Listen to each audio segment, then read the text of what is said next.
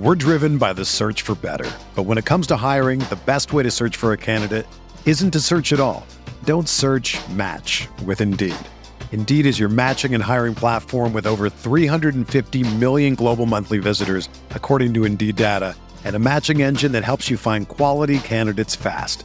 Ditch the busy work. Use Indeed for scheduling, screening, and messaging so you can connect with candidates faster. Leveraging over 140 million qualifications and preferences every day, Indeed's matching engine is constantly learning from your preferences, so the more you use Indeed, the better it gets.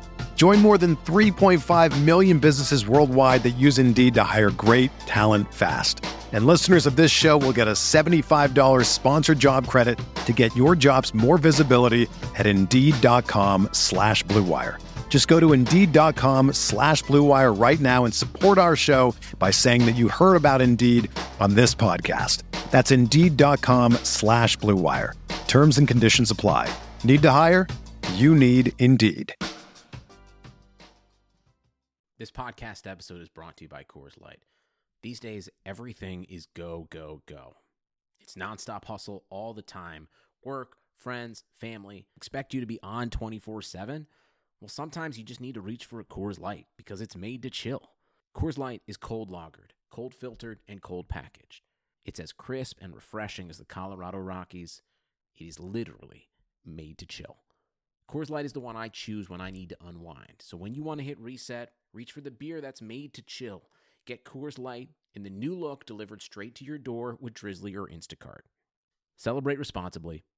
Coors Brewing Company, Golden, Colorado.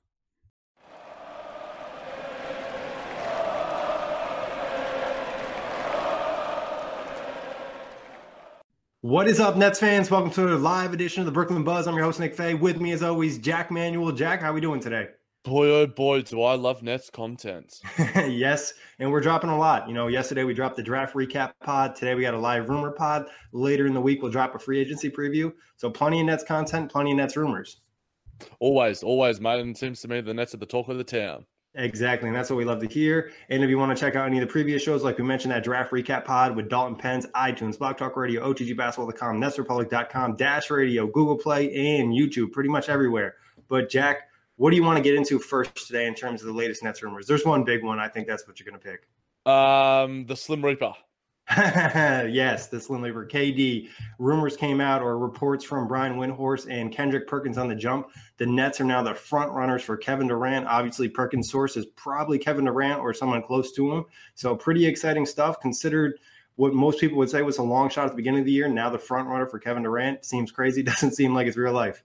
Yeah, Brian Windhorst also said that he's not the only person that has heard that as well. So, it's not just sources um, you know, obviously Brian Reynolds has his sources, obviously within teams and such, uh, agents and the like. So uh, there is growing speculation, and it's positive for the Nets. Obviously, there's a lot of people who are a little bit 50-50 on the acquisition. Obviously, with Kevin Durant being out for a large portion, if not all of next season with the Achilles injury. But, you know, one of the top 10, top 15 players of all time, you can get him on your team, you do it. Um, and I mean, there's obviously rumors surrounding Tobias Harris that we'll talk about too, um, and the like.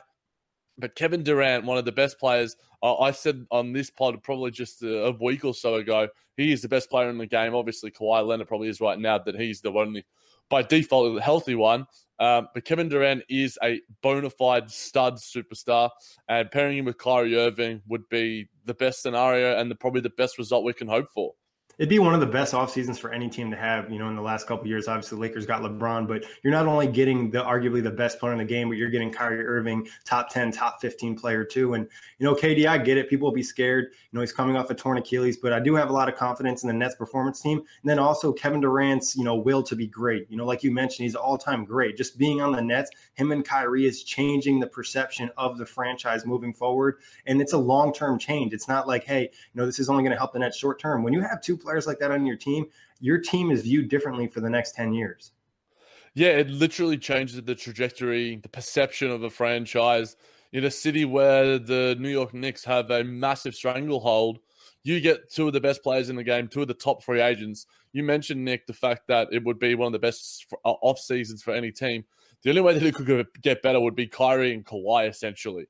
You know, if you and, and, I mean, you can make certainly make an argument that you Kevin Durant, if he comes back, you know, he's probably one of the most best suited to come back from an Achilles injury out of all the guys to have suffered him, given his age, given his stature, given his health, uh, and all the things surrounding that. Um, but I'm really, really excited about about these rumors. Obviously, we've still got you know eight days, seven, eight days to go.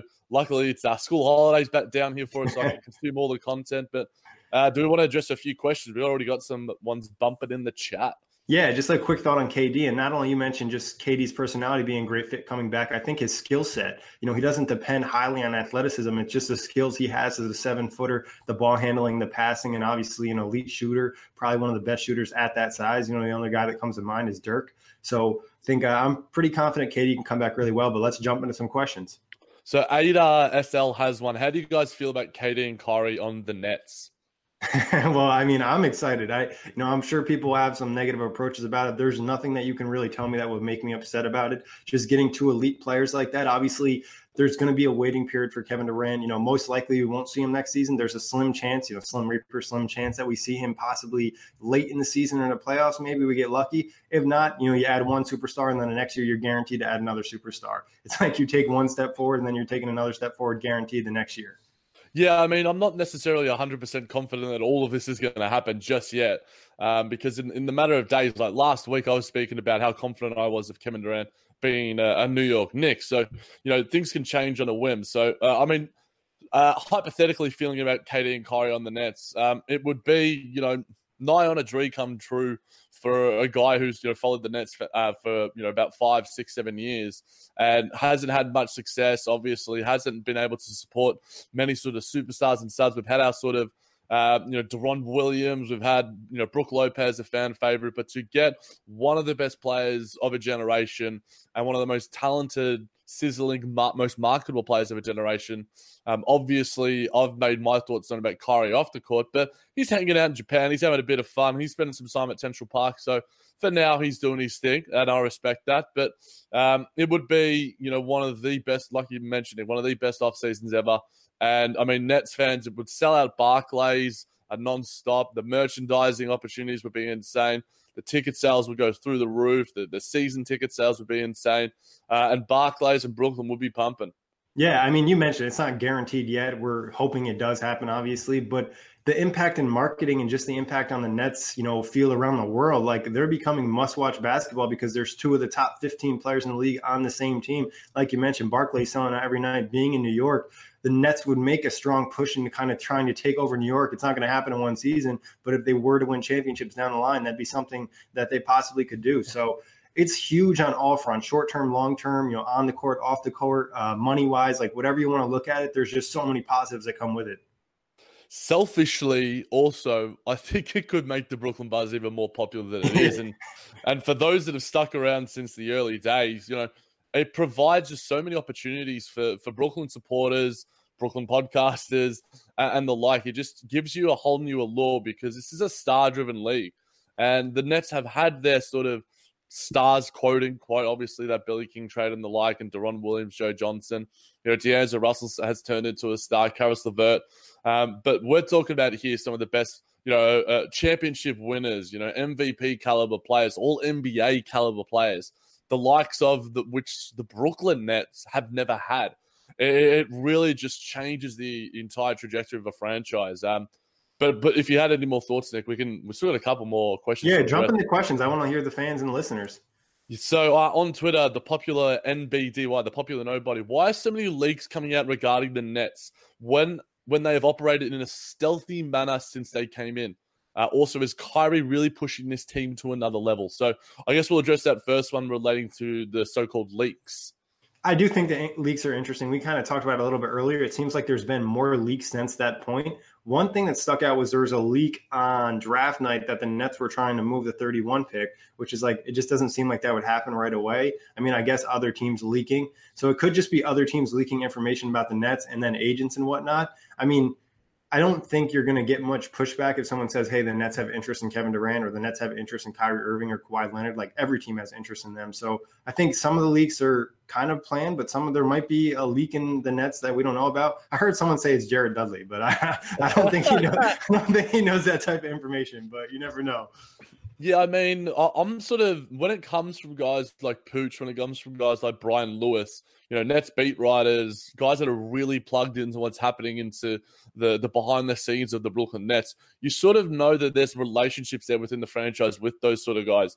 You know, Pooch is, is known to be quite close with the players uh, and some of the younger guys.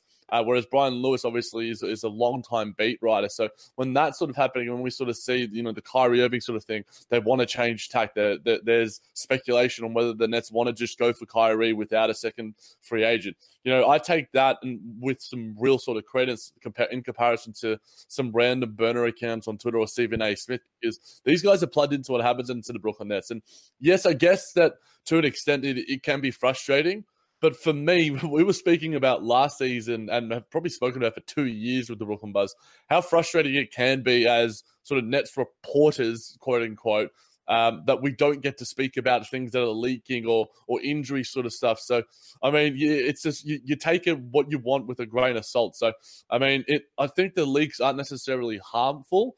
Um, you know, there can be a, a, version of of leaks. Leaks seems to have a negative connotation to it, but uh, it gives the fans a better perspective of, of what's sort of happening. So, I mean, for us, it, it, just allows us to, to produce some more content. So, I mean, I'm not hating it. I'm just hoping it doesn't necessarily uh, fracture the organization, which I don't think it does. Yeah, I don't think it does unless you're getting leaks on like negative side, which really hasn't happened and just more pessimistic type stuff. And you mentioned Lewis and uh, you know, Pooch. Obviously the Nets know who those guys are and they could be leaking to those two specifically because of, you know, they know the relationship with the fans and how it's going to be perceived and kind of getting a feel for what's out there. So I mean, it's an interesting thing and I'm sure we'll discuss it more, especially if a lot of things come true. Yeah, and we've got two Kyrie questions. Obviously, the second part of uh, the popular nobody on Twitter's question, and also the homie Jorge, he's going to heat host. How do you feel about bringing Kyrie Irving aboard? So I guess uh, we'll change tack and speak a little bit about uh, Kyrie Irving. Yeah, I mean, you know, I'm more on the positive and optimistic side with Kyrie because I think I look at it from more of an objective perception where, hey, I'm not emotionally into tied to D'Angelo Russell as much, and Kyrie's a better player. Like I know Kyrie's a better player. I don't even know if D'Angelo Russell ever gets to the level Kyrie Irving's at. You know, I think we'd agree that he's a top three point guard. And if you want to make an argument, the lowest you're really putting him is top five. And he has that superstar ability to take over a game and really take over a quarter. And when, you know, we've seen D'Angelo do it, but we'd also seen Kyrie do it on the big stage and get some of the best with teams keyed on him. You know, we've seen him in the finals with Klay Thompson locked up on him, and he's had gone to work on him for four straight games and coming back from a 3 1 deficit in the finals. So, I feel good about Kyrie. Obviously, there's some scare with the locker room and the chemistry and all that. But I think the Nets have a real confidence in their culture and not from just a, the front office, but for the coaching staff and the other players around that things will be able to stay positive. And a lot of the negative stuff you saw about Kyrie, it was a connection to his relationship with, you know, Brad Stevens, Danny Ainge, and possibly some of the other players. So the Nets probably feel confident they can have a better relationship with Kyrie, and they've been so player centric. And it seems to be the city of Boston as well. Jackie MacMullan on a recent pod sort of said that he was getting tired of actually living in Boston. And I mean, as a city, um, I, am not going to make any sort of. I've never been to Boston. I hear it's a lovely city, but for a lot of guys, you know, that it's not hasn't been a free agency destination as much as they want to say. Um, and, and I think Kyrie wants to live in New York. It seems to me that is very likely in, in some way or another. And you know, when you're living in a in a place where you love, uh, it, it, changes everything. Where you love where you work, you love where you live. It's certainly going to help things. Hopefully, uh, this year's postseason was more of an aberration because.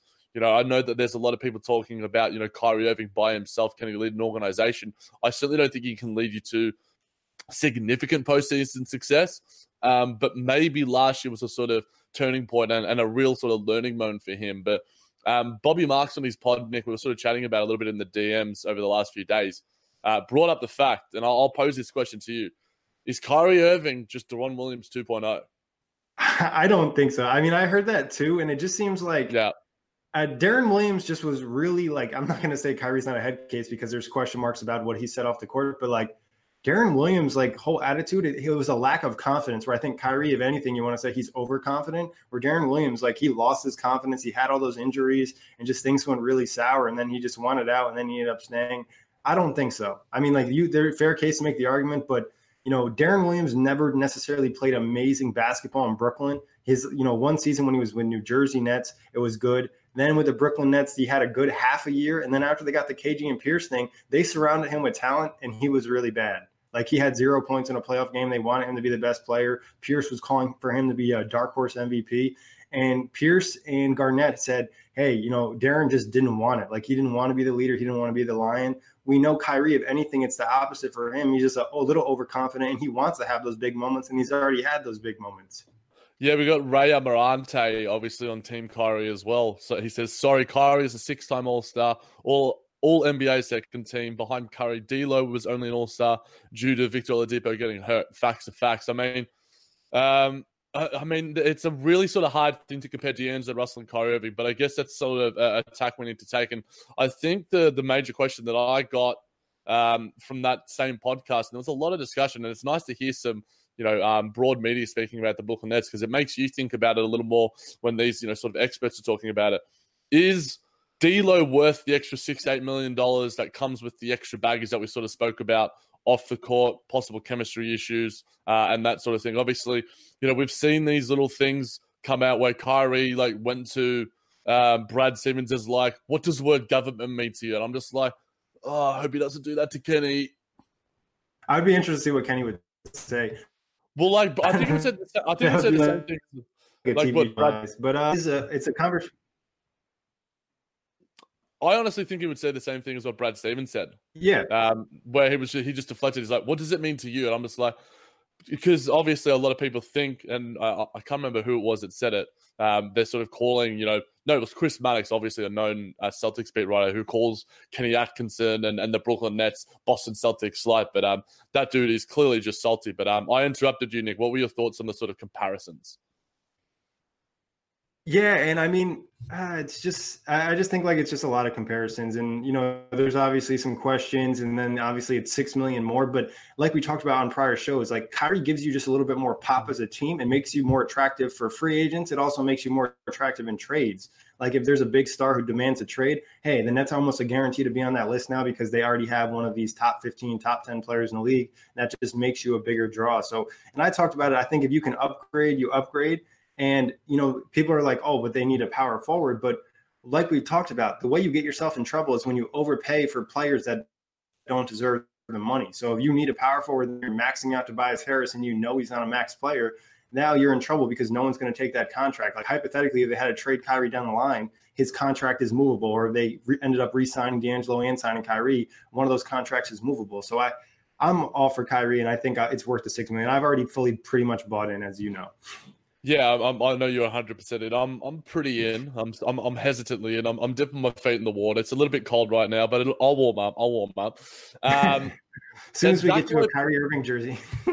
yeah, I mean, yeah, but then he'll probably leave like D'Angelo has all, all three of my t-shirt jerseys. I'm going to keep bringing that up. Zach Lowe also posed the thought more on D'Angelo Russell uh, in terms of like his ceiling, and uh, he was sort of like, did D'Lo like get better last season, or did he just make more floaters? That was literally a quote from him. Um, He's been saying know, that for a while too.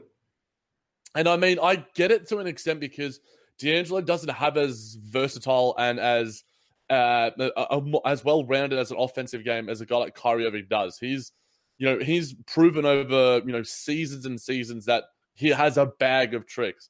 And we've seen it this season that D'Angelo has a bag of tricks. Uh, obviously, when he is given full reign into the offense, and he's the number one sort of guy, you know, he can hit floaters left, right, and center. Uh, uh, outside and, and mid range game is, sensational. Obviously, Kyrie Irving is uh, much more adept around the rim, um, whereas Kyrie Irving can do all those three other things that D'Angelo can sort of do. I think D'Angelo might have a little bit better of a floater, and D'Angelo is a better passer. Um, but Kyrie did improve a little bit on that end. I would say Kyrie Irving is a slightly better defender and in the right defensive scheme, which Boston certainly have. Uh, but in in Brooklyn, obviously, our defensive schemes with the zone and such, I don't know how that benefits Kyrie. Um, and obviously, we would need to get some pieces around him. Um, but James the Flatbush thinks D'Lo still has a higher ceiling. What do you think? I think with uh, D'Angelo's like ceiling, I mean, I will just to touch on that point. I think both things could be true. Did he make more shots? Yes, but that's because he got better. Like you work on making shots more. You hit contested shots when you're practicing. You see what he does in the offseason. He doesn't work on you know just stand, standing still, catch and shoot. So I think both can be true. He can definitely get better. But I don't know. Like, can D'Angelo Russell be a top three point guard in the NBA? I don't know. It just doesn't necessarily seem like it's going to happen. The efficiency is the scariest thing. Like, we know he can put up stats. We know he can put up this, but can he shoot a good percentage from the field? Can he shoot a better percentage from three? And then obviously we've discussed this a lot, and this is kind of the biggest unknown. Like, is he going to be able to add enough enough muscle, add to his athletic ability a little bit, so he can finish inside and get to the free throw line? And that's a major difference for Kyrie. Like you mentioned, he can get to the rim. He doesn't necessarily play above the rim, but under the rim, he's one of the best driving scorers in the league. So it's just like, I'm not sure. I don't necessarily think D'Angelo Russell's ceiling is higher than what Kyrie Irving's at. If anything, it's where. Yeah, I, I think at. that's like, a good point. Being the best point guard.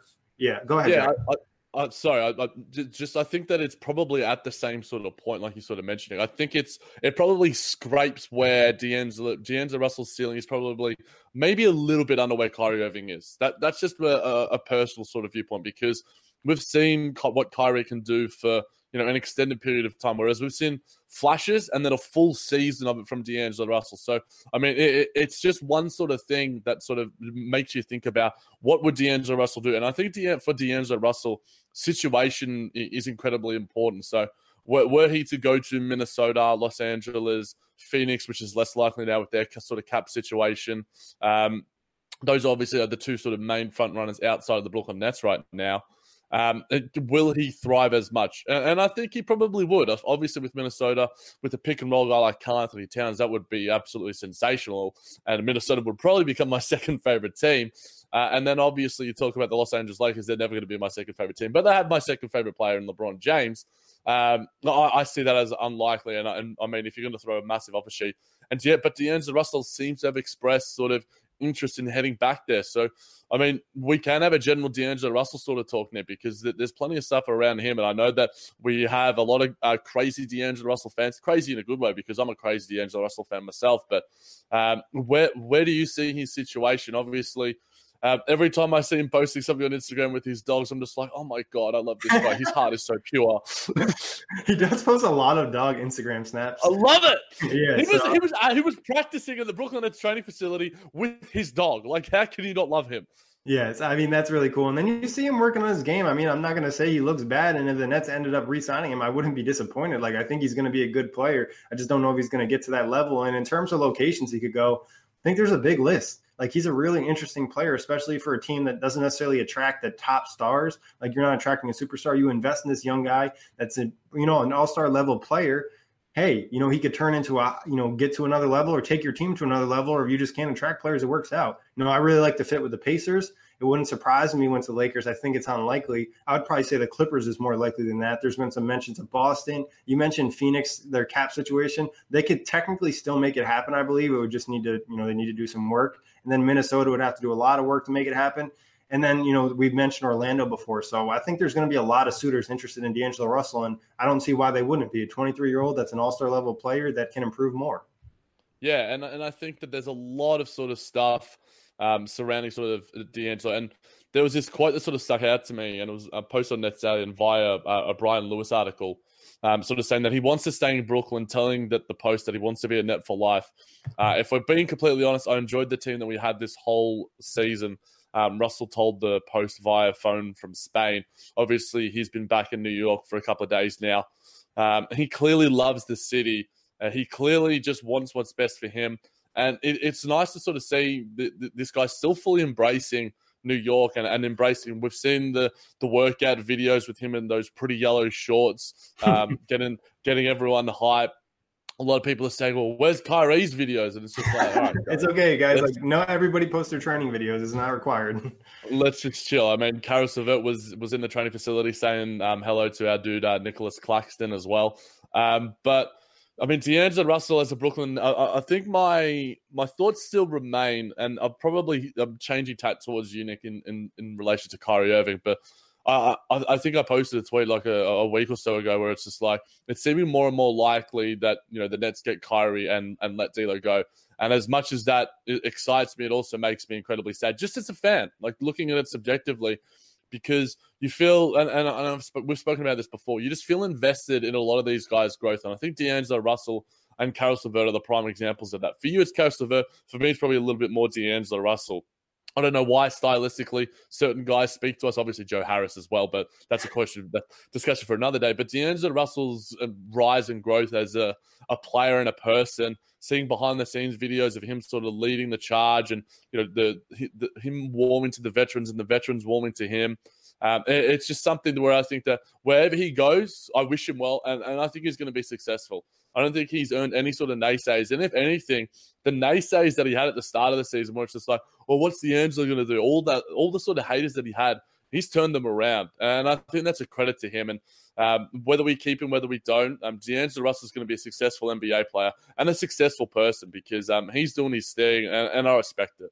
Yeah, I think it's funny that all the teams that are trying to get him now during the season were like, "Oh, D'Angelo Russell, the Nets are going to max him. That's not going to work out." Now they want their team to do it. But you mentioned like just enjoying him as a fan, seeing him grow is not only a player but off the court, the leadership quality. You know, we've seen him from 21 to 23. That's a pretty big jump in your life. And like you said, I have no negative, you know, uh, feelings towards him at all. I wish him the best, and I'm going to root for him wherever he goes.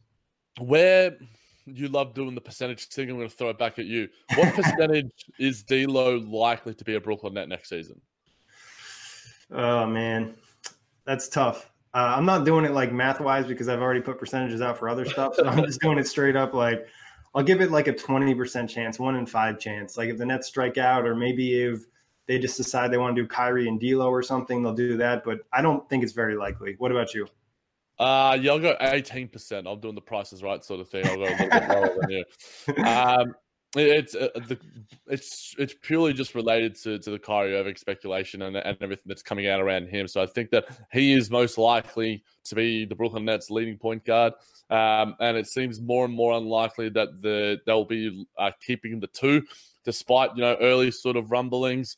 So you can't. I mean, a lot can happen in in, in seven days. You know, it, who knows where we could be looking at this entire situation? We could see Kyrie Irving completely think that, like, you know, New York could be underwater in the space of five years. He's like, I ain't about that life. I'm going to go to LA. But then it's the same sort of thing. And he just decides to go haul up in, in Portland because he just has one of his random, weird third eye sort of thoughts. Who knows?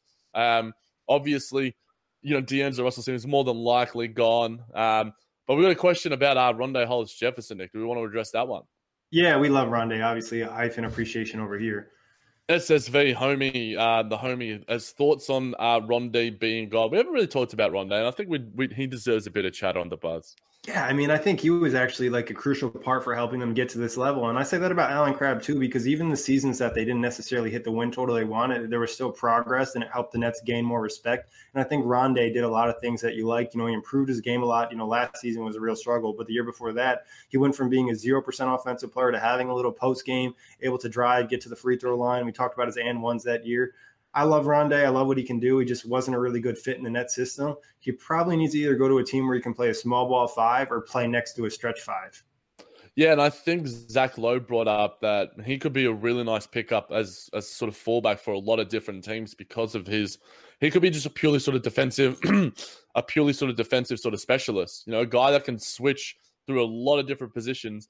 And I think that if he's he's on the right team, I think you can get something out of him. Um, and I think that despite the fact that he doesn't have a, a, a long term history uh, with the Nets, I think you could have a long term history within this league. You know, there's just guys that just fit in the NBA.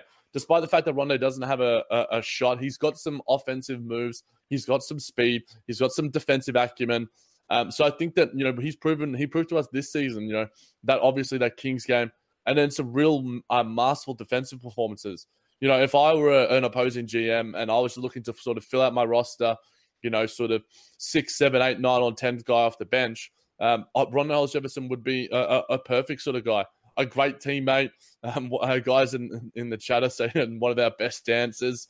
True. Um, it's gonna it's gonna be sad to see him go. That that meme and that video will live on forever. It, it's wonderful seeing that video, by the way, turn into a meme and life of its own.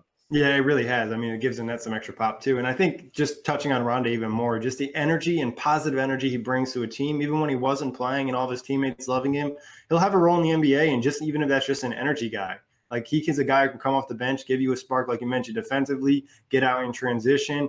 Okay, rebounder for his size. And I think there's a couple teams that probably think they could maybe get a little bit more out of him. If he ever developed any type of reliable jump shot, his value in the league would jump up dramatically. Yeah, exactly. Um, James of Flatbush has jumped in.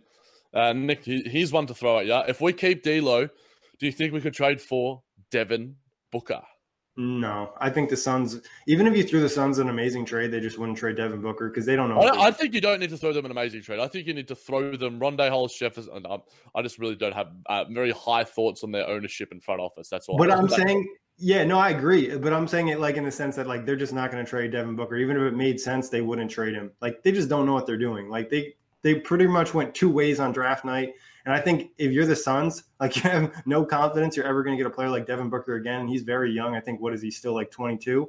And like uh, you just got to keep him. So I would put it highly unlikely. I would put more. I'd say the Nets have a better chance of acquiring Karl-Anthony Towns than they would Devin Booker. Yeah, yeah, it's a fair call. Um, I remember like during the season doing like polls on like who would you rather have as like a, a backcourt mate for D'Angelo Russell, Booker, or LeVert. And that almost exploded Nets Twitter, but that was a fun couple of days. Um, but Nick, were there any other sort of rumblings and thoughts you wanted to suggest before we move on to that uh, free agency pod that'll be dropping soon? Uh, yeah, I think just Cris Carter mentioned on uh, whatever show he's on that the Nets will be one of the teams that get a meeting with Kawhi Leonard. And there was only, I believe, four teams. It was the Nets, uh, the Knicks, the Raptors, and the Clippers, and possibly the Lakers. I mean, it, it seems likely that those are the teams. I saw um, in a Bleacher Report notification when I woke up that you know, super fan Nav of Toronto and, and some other guys are sort of saying, let let leave Kawhi alone, let him do his sort of thing, sort of like the the Britney, leave him alone, sort of. you know. um, uh, I think Kawhi is gonna. For me, it's more likely that he stays in Toronto. Um, I think I'm going to be talking about hopefully on JBT if, if Nick uh, happens to be free. Um, the fact that you know his daughter has enrolled, uh, they've enrolled his daughter at a school in Toronto. Read into that what you will. Obviously, LeBron James did that the, the same sort of thing with his kids um, when the the speculation around his free agency was was wild. So I mean, you put two and two together, maybe it's likely that that happens. Um, but at the same time, you know, I, I, there's actually one other thing that I wanted to talk about, Nick, um, in related to to the Kyrie Irving news. I remember seeing somewhere on Twitter, it might have even been Nets Daily, that Spencer Dinwiddie apparently has had a strong sort of communication ties with Kyrie Irving throughout. What when you saw that, um, what did you um, necessarily think? I found it interesting. I mean, Spencer, I think uh, Alex Kennedy, an NBA writer, had him on for a podcast, and he mentioned he would definitely recruit guys to Brooklyn, and he was doing that. I don't know if it says anything about his relationship with D'Angelo Russell. You know, Dinwiddie's a pretty smart guy. He probably had a feeling that if Kyrie was coming, D'Angelo was leaving. But at the end of the day, you're trying to win, and if you're a player and you think he's better than D'Angelo, you're going to try to recruit him. Yeah, and I, and I think that maybe personality-wise, they just vibe a bit more. I mean, True. I don't think I don't think Spencer and D'Lo don't get on. Um, I think that on the court, um, the fit was average at best, um, but had some nice moments. But then it also had some pretty poor moments too. Um, who knows? Uh, maybe that bodes well in the fact that you know you're talking about relationships within the locker room. You know, you have a Spencer Dinwiddie type that sort of bridges the gap to the younger blokes like Jarrett Allen because Spencer Dinwiddie's that sort of nice go between sort of guy. Whereas in Boston, what there was there a go between sort of person? No, and I mean we shouldn't necessarily have be having to speak about you know locker room dynamics uh, when it comes to to this sort of thing. But uh, I think that if anything, it, it, bodes well in the fact that Spencer Dinwiddie, you know, one of the best six men in the league, one of the best point guards coming off the bench, if not the best, and you know, a, a near all star talent, is having um, these sort of chats with, with the Kyrie Irving. I think that intellectually, you know, they're sort of both different sort of thinkers. You know, And Spencer Dinwiddie, I think, is uh, more legitimately intelligent than than a guy like Kyrie Irving, than sort of that faux intelligence where it's just like you know you look on Instagram and watch YouTube conspiracy videos. Whereas I think Spencer like dominated his SATs or whatever. I have no idea what those are, by the way. I just know that like isn't like fourteen hundred like a good score or something? Yeah, they like change the scoring around on them too once in a Whatever. while, like every couple years. So yeah, he you know he's smart. I think what the Nets refer to him as like Google or something because he knows the answer to everything. But uh, I found that interesting. And then you would assume just because Kyrie signed with Roc Nation, LeVert's part of Roc Nation, they had a conversation at some point. So if he's coming in, he already has a connection with Kyrie. I mean, with uh, Dinwiddie and LeVert, you know, two of the best players in the team. I think that only bodes well. And a lot of guys that are going to be coming in, like we're we're talking about on the free agency pod, the Nets are going to lose probably a lot of players. So there's going to be some turnaround, and there's a chance they could bring in guys that have already had a past relationship with Kyrie or somebody they know get along well with him to kind of help keep the locker room nice. And in that sense, Nick, in terms of sort of creating that sort of cap space, because they're still a little bit away from offering those two like sort of super maxes. Obviously, Durant, if he were to sign, would get 38%, I believe. And I believe Kyrie would get about 34 or 35%. Um, there was the most despondent trade rumor I've ever seen in the history of Twitter going around the fact that uh, we should trade Joe Harris. I get it. I was having conversations and I understand it um, in terms of getting another asset back, and a lot of teams would want him. But um, the, we can't trade Joe Harris, can we, Nick? I honestly think it would be kind of a poor move because Joe Harris is a perfect player to complement an elite player like Kyrie Irving or Kevin Durant because of the spacing he provides. The only way, like, I would be more open to because the money amount that they need to get to is like I want to say like 1.2 or 1.3 million. Uh, obviously, we haven't seen him play yet, but I'd rather move Musa in the situation and keep Joe Harris. Obviously, the scare with Joe Harris is he's a free agent after the season. You might not be able to retain him. So maybe you try to get an asset, but you definitely need shooting in this offense. So it'd be pretty big to trade your best, you know, your best shooter on the team just to get some extra cap space. But if they did trade Joe Harris, they'd open up cap space to sign KD and Kyrie, and then even have a little money left over to sign possibly another role player. Yeah, unless you are getting JJ Redick in the offseason, which uh, you know has been linked to the Brooklyn Nets. Obviously, JJ Redick and Kyrie Irving do have an established relationship with the being the Duke alumni. They've appeared, I believe Kyrie's appeared on his pod as well. So unless we were to get JJ Redick for a season and go all in on, on sort of contending, then keep Joe. But I would love to keep both of those, by the way. You would have two of the best three point shooters in of the past couple of years. And I mean, I get the sort of losing Joe Harris in free agency or whatever, but at the same time, I, I don't necessarily think that that's going to be the case because yes, another team might throw a little bit of money at him, but Joe Harris uh, has uh, an established relationship with the franchise, and yes, obviously it could go a D'Lo sort of way where it's just like we let him go because we get JJ Redick and, and Danny Green. But if we were to get him and keep him, I think he would take unders to stay with the Brooklyn Nets at the same time. Yeah, I mean, you could argue he took unders the first contract he signed because I think there was rumblings that teams offered him more, and he decided to stay with the Nets. And obviously, things are going really well for him. And if you ever listen to Joe Harris on a podcast, I think he was on Zach Lowe's this year. You know, he seems to really like Brooklyn, really like living in the city. Yeah, and I mean, who wouldn't? Um, and who wouldn't want to, uh, you know, keep Joey buckets around? But uh, I think the final thing we should touch on a little bit, Nick, is the the Tobias Harris sort of sort of been like the rumor upon the top of the other rumors that were sort of spoken mm-hmm. about. Yeah, and that was that if the Nets don't get uh, Kyrie and KD, they're going to look to get Kyrie and Tobias Harris. Obviously, you'd probably uh, slip Kawhi in there, but the Nets probably aren't super confident getting Kawhi, so maybe this is the backup plan. You know, we talked about it. We've never really been opposed of acquiring Tobias Harris. It's more so how much money are you acquiring him for? Exactly. You can't offer him uh, a four year max. I, I don't think and uh, I mean, if you're Philadelphia, I think he is more valuable to you than he would be to a Brooklyn Nets organization. And it seems silly to say that because Tobias Harris on the sort of draft show that he was sort of doing with the Yahoo Sports was sort of saying, you know, he's prioritizing more than anything how a team sort of plays, ball movement, ball moving around, all that sort of thing. And everyone was just like, hmm, this seems a lot like the Brooklyn Nets. And it does. It, it was essentially just like he's saying, I want to be on the Brooklyn Nets um, in a really sort of underground sort of fashion. Um, but I, I agree. I think Tobias Harris for the right number would be sensational. If we were to get him for like four years, $100 million or something like that, I would be like, oh boy, oh boy. I'd be like, I'd be jumping for joy because I think if you get him for the right number, it almost works as good as getting Kevin Durant for the max number because you you you weigh all those sort of things up because I think money and, and cap situation that has a real sort of effect on how you build the team going forward, how you get other pieces in. And I mean, yes, you would love to have Kyrie and KD, but there's not a lot of wiggle room and flexibility to grow as a team beyond those two sort of guys. It's sort of embedded within them. And if you get Tobias Harris on a decent sort of deal, I mean, the, the guy, I don't know if he loves going to different teams, but he has been on a lot of other teams and he's incredibly effective in his role. Uh, and he'd be obviously incredibly effective on whatever team he would uh, especially be, but especially on the Brooklyn Nets. I think he'd be um, an insane sort of guy. And you mentioned, you know, depending on the number amount of you, it's just hypothetically the 100 million four years, and you keep them in a locked in 25 million for the next four years. That's really good because the cap's going to continue to ascend. It might only be a million or two per year, but then also you have another 11 million possibly left in cap space that you could spend if you get to that max number because obviously 32 plus 25 you're only at 57 and the max space they can get is 68 so then boom you've got 11 million you get a good player for 11 million dollars and then you're still going to have the room exception which you could probably sign a bench player with so I mean, there's a possibility, and someone might argue that you could build a better team that way. It'd be interesting. Obviously, the Tobias thing is all about the number. And then also, I think if you get Tobias, you got to view him as your third option. Then you're you're praying that maybe Caris LeVert becomes your second option because I just don't think Tobias is Tobias Harris is aggressive enough to be a number two or one option on a team. No, I don't think he is either. I think it, it depends on his fit, but obviously in Los Angeles, people look too much to recent history into his sort of postseason semi woes. He wasn't great. He wasn't. He was pretty average. Let's put it that way. He was quiet. That's what it was.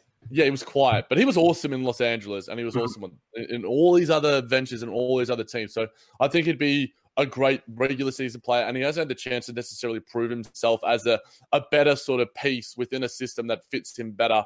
Which I think Brooklyn Brooklyn would be a better basketball situation for him, but a better money situation for him and a better winning situation would probably be the Sixers. I think they're going to be one of the top teams. But a final question, we can't uh, not address D Rock. He's he's jumped into the questions, jumped into the chat. Question for the hosts What is the absolute best case scenario for us? And what's the most realistic and plausible? It's a really good one. Yeah, it is. And D Rock, I just sent out your T-shirt today, so hopefully you get that. This Whoa! Week. Yeah, uh, you'll be rocking the Brooklyn slash off the glass. Yes, uh, I mean, if I'm being, you know, ira- you know, a little bit um, impatient, I think the best case scenario is signing Kyrie Irving and Kawhi Leonard. You know, Kawhi's healthy. The East is still pretty open you know, then maybe you're getting some bench guys to sign with some of the money you have. Nets also have that $15 million trade exception, which they got in uh, the Taurean Prince deal.